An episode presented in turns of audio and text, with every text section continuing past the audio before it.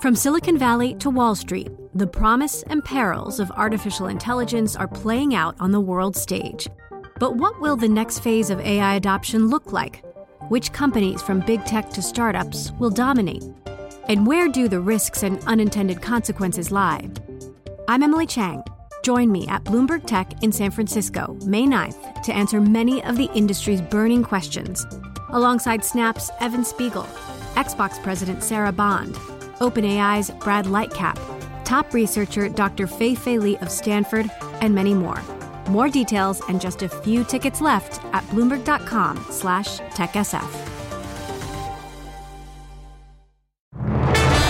eyes of the world, the eyes of the populations of the world are on you and we have your numbers. That lingering sensuous sleaze remains and we'll see what comes next. We need to make sure that what sits there on a piece of paper is actually going to turn into tangible, actionable projects on the ground that are going to make a difference to people's lives.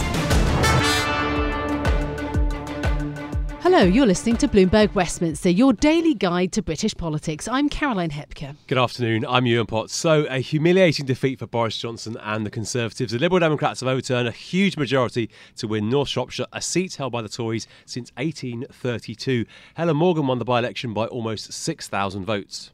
Instead of taking action to help Shropshire's NHS, you spend time seeking questionable donations to refurbish your flat.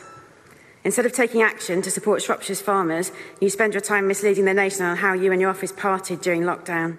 Oliver Dowden, the chairman of the Conservative Party, admitted that voters were fed up and they gave us a kicking, in his words, but he still has every confidence in Boris Johnson's leadership. Voters in North Shropshire were fed up and they gave us a kicking. And I think they wanted to send us a message. And I want to say, as chairman of the Conservative Party, we've heard that loud and clear. Well, Lib Dem leader Sir Ed Davey said that ministers should listen to what people are saying. They were telling me that they don't think Boris Johnson is a decent person, not a decent person to lead our country. And frankly, I think the people of North Shropshire have sent in a letter of no confidence to the Conservative 1922 committee. And veteran Tory MP Roger Gale was also critical. He's got about three weeks now to regroup and he's going to have to do that very fast indeed. We've had two strikes. First of all, the Conservative Party in the House of Commons earlier this week. Now, this result. One more strike, and I think he's out. Well, joining us now to discuss the day's action is uh, Nicholas Allen, Professor of Politics at Royal Holloway, University of London. Uh, thanks so much uh, for joining us today, Nicholas. Now, what was the message that voters were sending? Was this uh, simply uh, a kicking for the Prime Minister, or was it something uh, more complicated than that? I think it was a, a fairly simple kicking for the Prime Minister and the governing Conservative Party. It's a shocking result for the Conservatives. It was talked about, it was speculated that this could well happen, but even so, when it's finally uh, that it has happened, is itself, I think, um, bit of a car crash for the Prime Minister coming at the end of a dreadful few weeks. Mm. The Conservatives, though, uh, say that, you know, this is a one off, this is midterm, this is a protest vote. Uh, uh perhaps it uh, doesn't have quite such seismic implications, bigger implications. By elections are usually more important, I think, for how the politicians respond to them and rather than as a safe guide as to how voters are going to behave in a general election. I think that's certainly true. And what really matters now is how the Conservative Party itself responds to this defeat. There are going to be a lot of Conservatives who are increasingly skeptical about the Prime Minister's ability to bounce back, increasingly skeptical that he is the vote winner that he clearly was back in 2019, skeptical about his ability to reach out to parts of the country that Conservatives have traditionally been unable to reach out to, and indeed skeptical about his ability to reach parts of the country that have always been reached by the Conservative Party. And I guess finally, the you know, skepticism about his suitability to do the job. Uh, so I think what really matters and why this is important is the context in which it's occurred, and that is the context of you know, some pretty bad uh, press, pretty pretty bad circumstances for the prime minister in the last few weeks. Mm. And interesting the contrast with the the Bexley by-election, which of course is, is also very recent, where uh, Labour failed to make a, a serious dent in in the Conservative performance, and they were quite pleased to hold on there relatively comfortably. Yeah, I mean the the two things about Shropshire, I suppose. Firstly, it was a different kind of election. It wasn't caused by the tragic death of an incumbent MP. It was caused by the resignation of the of, Owen Paterson for scandal, for sleaze, for breaking the House of Commons uh, code of conduct.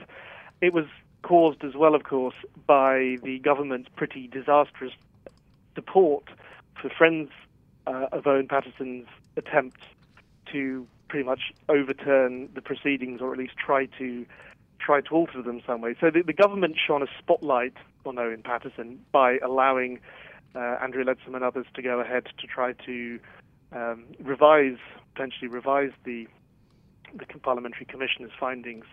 And of course, in addition to that, there was a sleaze associated with Paterson. There's all these allegations around Downing Street parties and so on that further shone a spotlight on the Prime Minister's own um, really con- control of, of, his own house and just really sort of a, a reputation for dishonesty. So there, was, the, the context was, I think, very different. Also, this was a by-election in which we saw the Liberal Democrats once again returning to their traditional role as I think Austin Mitchell, the former Labour MP, once described it as the spit bucket of British politics. So the Lib Dems really sort of refinding their role that they they once performed so well, I think, in the 1990s, in which conservative voters, in particular, or at least some conservative voters, uh, could turn to them, reluctant to turn to Labour, uh, and cast a vote as a, essentially as a protest vote um, to the Lib Dems. Large numbers of conservative voters, obviously, of course, just stayed away from the polls and didn't bother voting at all.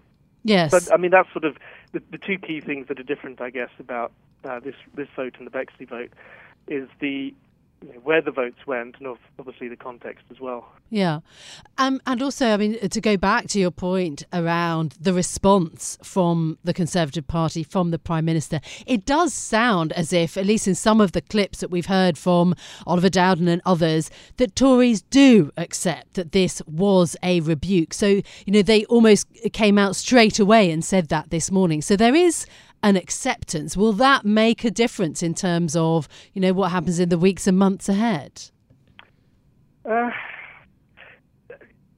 voices within the Conservative Party, the parliamentary party, have been talking for some time about Boris Johnson's failings. Uh, I mean, Roger Gale had already gone on record before the by-election results saying that if um, if it, it has happened, then people would seriously worried about um, about talking about a leadership contest or something something like that. So, yes, he said it to us here on Bloomberg Radio. In fact, not, not yeah. So, so I mean, it, it's you know, so he had to say what he did this morning because he'd already sort of stuck his neck out about the by-election. I think you know, it, it, first the first thing to, to bear in mind is it's very very difficult to unseat a sitting party leader, particularly when they're prime minister. It's difficult because they need to get 15% of the parliamentary party to request votes of um, to request a vote of no confidence to the Conservative 1922 committee. Then, of course, if that was triggered, then more than half of Conservative MPs would need to vote, um, express a vote of no confidence. It is very, very difficult to do that, even more so when you're actually in government, because I guess when you're in opposition, as Iain Duncan Smith found back in 2003, you've got a bit more luxury to chop and change leaders. But when you're leader is also prime minister, particularly prime minister of a government that is struggling with a very, very difficult public health challenge. There's going to be a, a lot of reticence and reluctance to to take that step. So you know, it is very, very difficult to unseat um, a sitting leader. That that's the most important thing I think that needs to be stressed. Clearly. What is damaging for the Conservative Party, though, is if the frustrations anger with the prime minister begin to fester and build up, then you're going to find, I think, a situation where the party will appear increasingly disunited.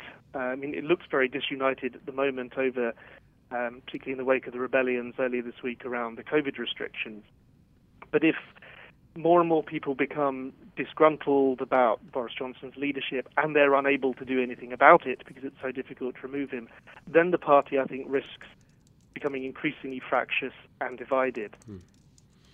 Clearly, it's been it's it been will a, be very difficult to get rid of him. it's been a rotten end to a rotten few weeks, hasn't it, for, for Boris Johnson? But it, it Absolutely. it doesn't quite feel like it's not quite like the John Major days yet, though, is it? It isn't that sort of relentless month in month out bad news, or because it's been week in week out bad news. And uh, of course, with John Major, there was a there were a string of terrible by-election losses like this, and uh, perhaps this will be the first of many. But it, it is it is only well, there have been two bad by- by-election losses, haven't there, in over the course of, of two years? It, I don't feel like we're we're quite there yet.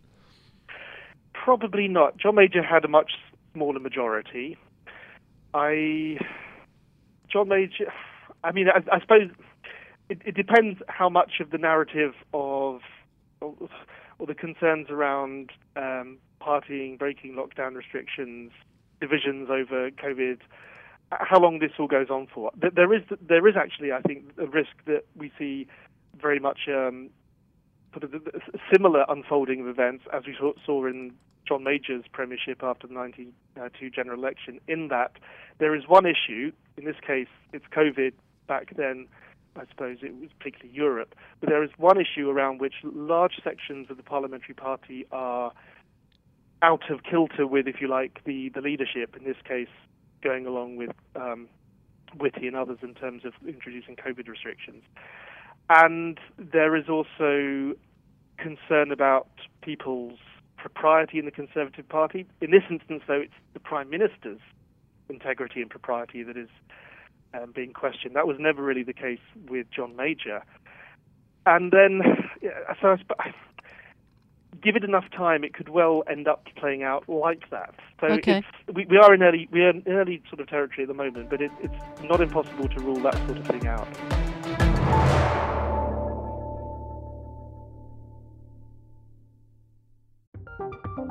From Silicon Valley to Wall Street, the promise and perils of artificial intelligence are playing out on the world stage. But what will the next phase of AI adoption look like?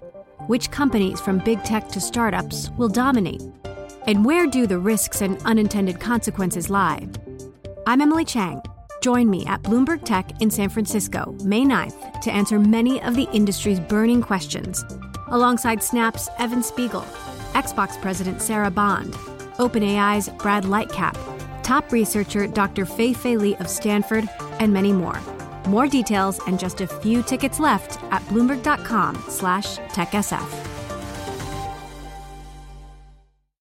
In today's special programme, we're analysing the fallout from the North Shropshire by election, the 34% swing from the Conservatives to the Liberal Democrats, the third biggest in any by election this century. Well, let's get more with our guest Joseph Silke from Bright Blue, which describes itself as an independent think tank for liberal conservatism. Joseph, good to have you on the show. What will conservative backbenchers, do you think, take away from this result as we kind of digest and dissect the win for the Liberal Democrats? So it's clearly an absolute disaster. On the one hand, it's normal for incumbent governments to lose by elections midterm, um, and the Liberal Democrats have historically been very good at winning those. Uh, but the scale of this defeat in a true blue territory that voted, I think, 60% to leave the European Union should be a big warning to the to the Prime Minister himself, but also the party. Um, it's also that this was a completely unnecessary by-election.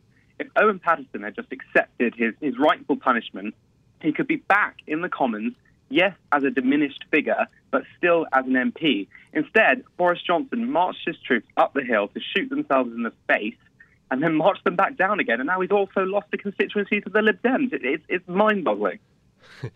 How much of this do you think was, was a vote against uh, the, the Paterson affair and and the uh, the allegations of, of corruption, etc., and how much of this is wider discontent uh, with with the the way the government's running? I'm not a, a party uh, campaigner, but my understanding from people on the ground is that it was still winnable after the scandals with Owen Paterson. That on the ground the response was okay, and they thought they would hold it. But Partygate completely blew that up, um, and it's had a significant impact. And it's not difficult to believe that the Prime Minister might have cost his party uh, this election, and that's a big problem because Boris is a PM um, who people think is a winner. And he's proven that many times in the past. But if he starts to look like a loser, the party could easily start to look for a new leader. And I might say, with very little sentimentality involved. Okay, little sentimentality. Well, 15% though of Tory MPs would need to put a letter in to the 1922 committee in order to force such a leadership election.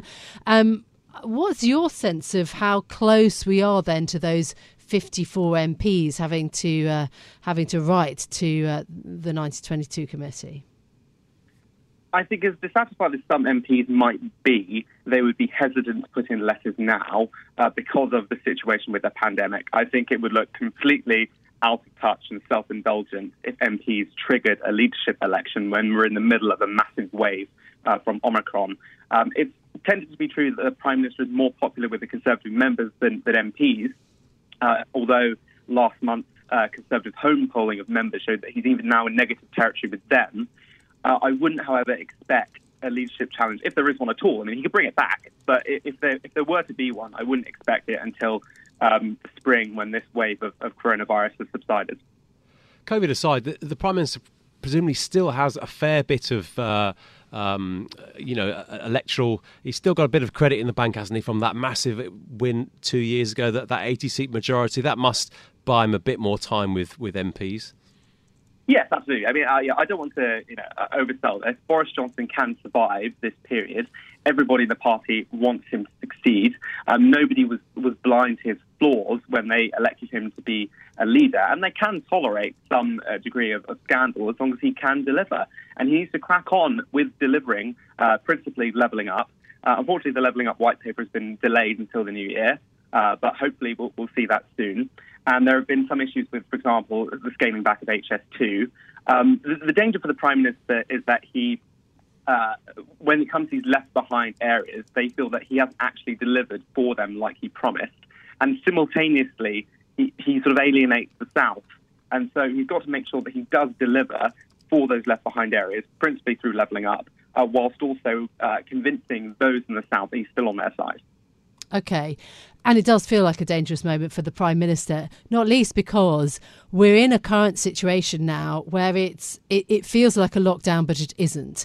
Rishi hmm. Sunak has had to cut short his trip from California to come home a day early in order to talk to businesses. He did speak to them also when he was in the US, but there is an absolute clamour now for more support from business do you, what is your sense about how much support there's actually going to be about the strength of that position you know support for businesses during the pandemic now versus this real reluctance that seems to be emerging amongst Tory MPs against tax rises I think we'll have to see at least targeted support, particularly for the hospitality sector that's going to suffer really badly. A lot of sectors can continue uh, to uh, function um, even if we have uh, a, as big a wave as we're expecting. Um, I think the, the, the, problem for the Prime Minister uh, in general is that he just needs to be able to stress test his political strategies.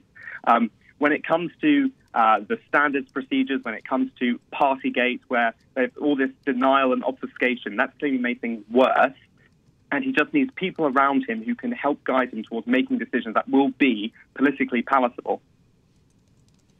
Do you think the party is ideologically rudderless now. We've got big tax rises coming down the line. We've got big uh, spending increases coming down the line. This isn't this isn't traditional conservatism, is it? Um, well, it depends what you mean by traditional conservatism. I mean, there have been uh, big spending conservative governments in the past. People think of Hal Macmillan, for example. Um, obviously, it's against the Thatcherite consensus since the 1980s, and that's what put some people off. Uh, but there is a tradition of, of what Boris Johnson would call one nation conservatism, which does fit into this mould. Okay, so what about the ideological split then also that seems to be emerging in terms of liberty, a lack of COVID restrictions, um, you know, uh, versus the, the health crisis, of course, that the Prime Minister again is dealing with. And that was the source of the big rebellion of 99 MPs, um, you know, that we saw just a few days ago that was perhaps also a, an issue playing out in the by election results. So there's a big split here, isn't there?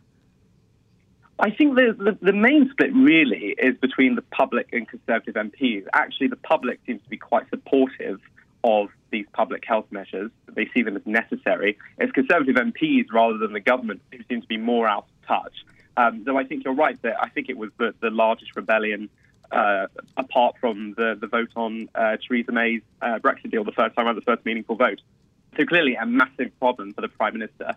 And it raises questions about whether or not, if Omicron gets even more serious and he decides that they need to bring in tougher restrictions, closing down certain venues, uh, restricting household mixing, whether he'll be able to get that through. He can probably rely on the opposition for that support, but that's not a good position for a Conservative Prime Minister to be in. Mm. How serious is the rift between the red wall Conservatives, the, the, the Tories who won their seats for the first time two years ago, and the traditional Southern MPs? That, that, that is that fault line still pretty serious? I don't think it's that serious. I think the issue is levelling up is still very nascent in its development. I think you can make it perfectly clear that levelling up the North and, and the Midlands doesn't mean levelling down the South. I just think that because levelling up hasn't been developed uh, quick enough, uh, there's still a bit of ambiguity, and some people in the South might feel as if it's something which might be a detriment to them. I don't think that's the case. Hopefully, when we get the levelling up white paper, we'll be able to make more progress on that. Well, I mean, sheesh, N- nascent in development. Leveling up is a slogan from two years ago. I mean, yes, I admit that it's, you know, we've had this enormous health crisis in the meantime, mm. but it still strikes me as, you know, incredibly strange that it's it's it's an idea with no kind of uh, no research behind it, really. You're not, you're not wrong. Um, I think that there are now good people working on the agenda. Neil O'Brien, uh, Michael Gove, obviously, um, and so I think that in the new year we will start to see it really pick up. I hope so. Uh, but so far, yes, it, it has been unfortunately a very slow progress. Your think tank uh, says it's it's in favour of liberal conservatism. What what are the prospects for liberal conservatism at the moment, and and are they improved by uh, Boris Johnson's star fading? Um, I, am not sure about that. Um, I think that one of our big focuses as a think tank, uh, which we think is very important uh, for modernising conservatism, is the focus on uh, decarbonisation and net zero. And to be fair for the Prime Minister, he's been very good at that. And I think that the Conservatives have done a great job of really um, taking on that agenda. It's not really a political uh, issue in the same way that it is in, in other countries, in, in the United States, in France, etc. Uh, so that's been a really key uh, success, I think, for Conservatives and something that we're very happy with as a think tank. Okay. Uh, as we go into uh, the recess, these next few weeks are going to end up perhaps being quite crucial uh, in terms of the, the health crisis. Is it is there going to be any time, I suppose, for the Prime Minister to go away and have a think about this electoral defeat, or for Conservatives to go away and do that too? Or you know, are we simply going to be in the midst of a, of a, health crisis that won't give that much space? I suppose I'm asking, what what do you anticipate in the next couple of weeks? How active are MPs going to be? I think MPs can be very active. I mean, he essentially seems to have promised them um, in the 1922 committee that if he does need to bring in new restrictions, he will recall Parliament, and that will be very important. Uh, whether or not he'd be able to pass those restrictions is another matter. I mean, he's got to think about it. He can't be overtaken by events.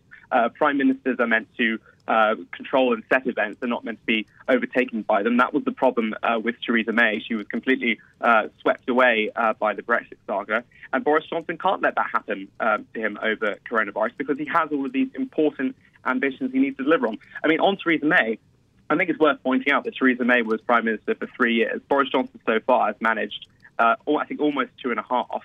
It would be extraordinary if uh, he somehow lasted less time than Theresa May, despite winning a majority of her losing her. I don't think that will happen. I think he will survive this. Uh, but yeah, he does have to bear that in mind. Bloomberg Westminster. Listen weekdays at noon on DAB Digital Radio in London.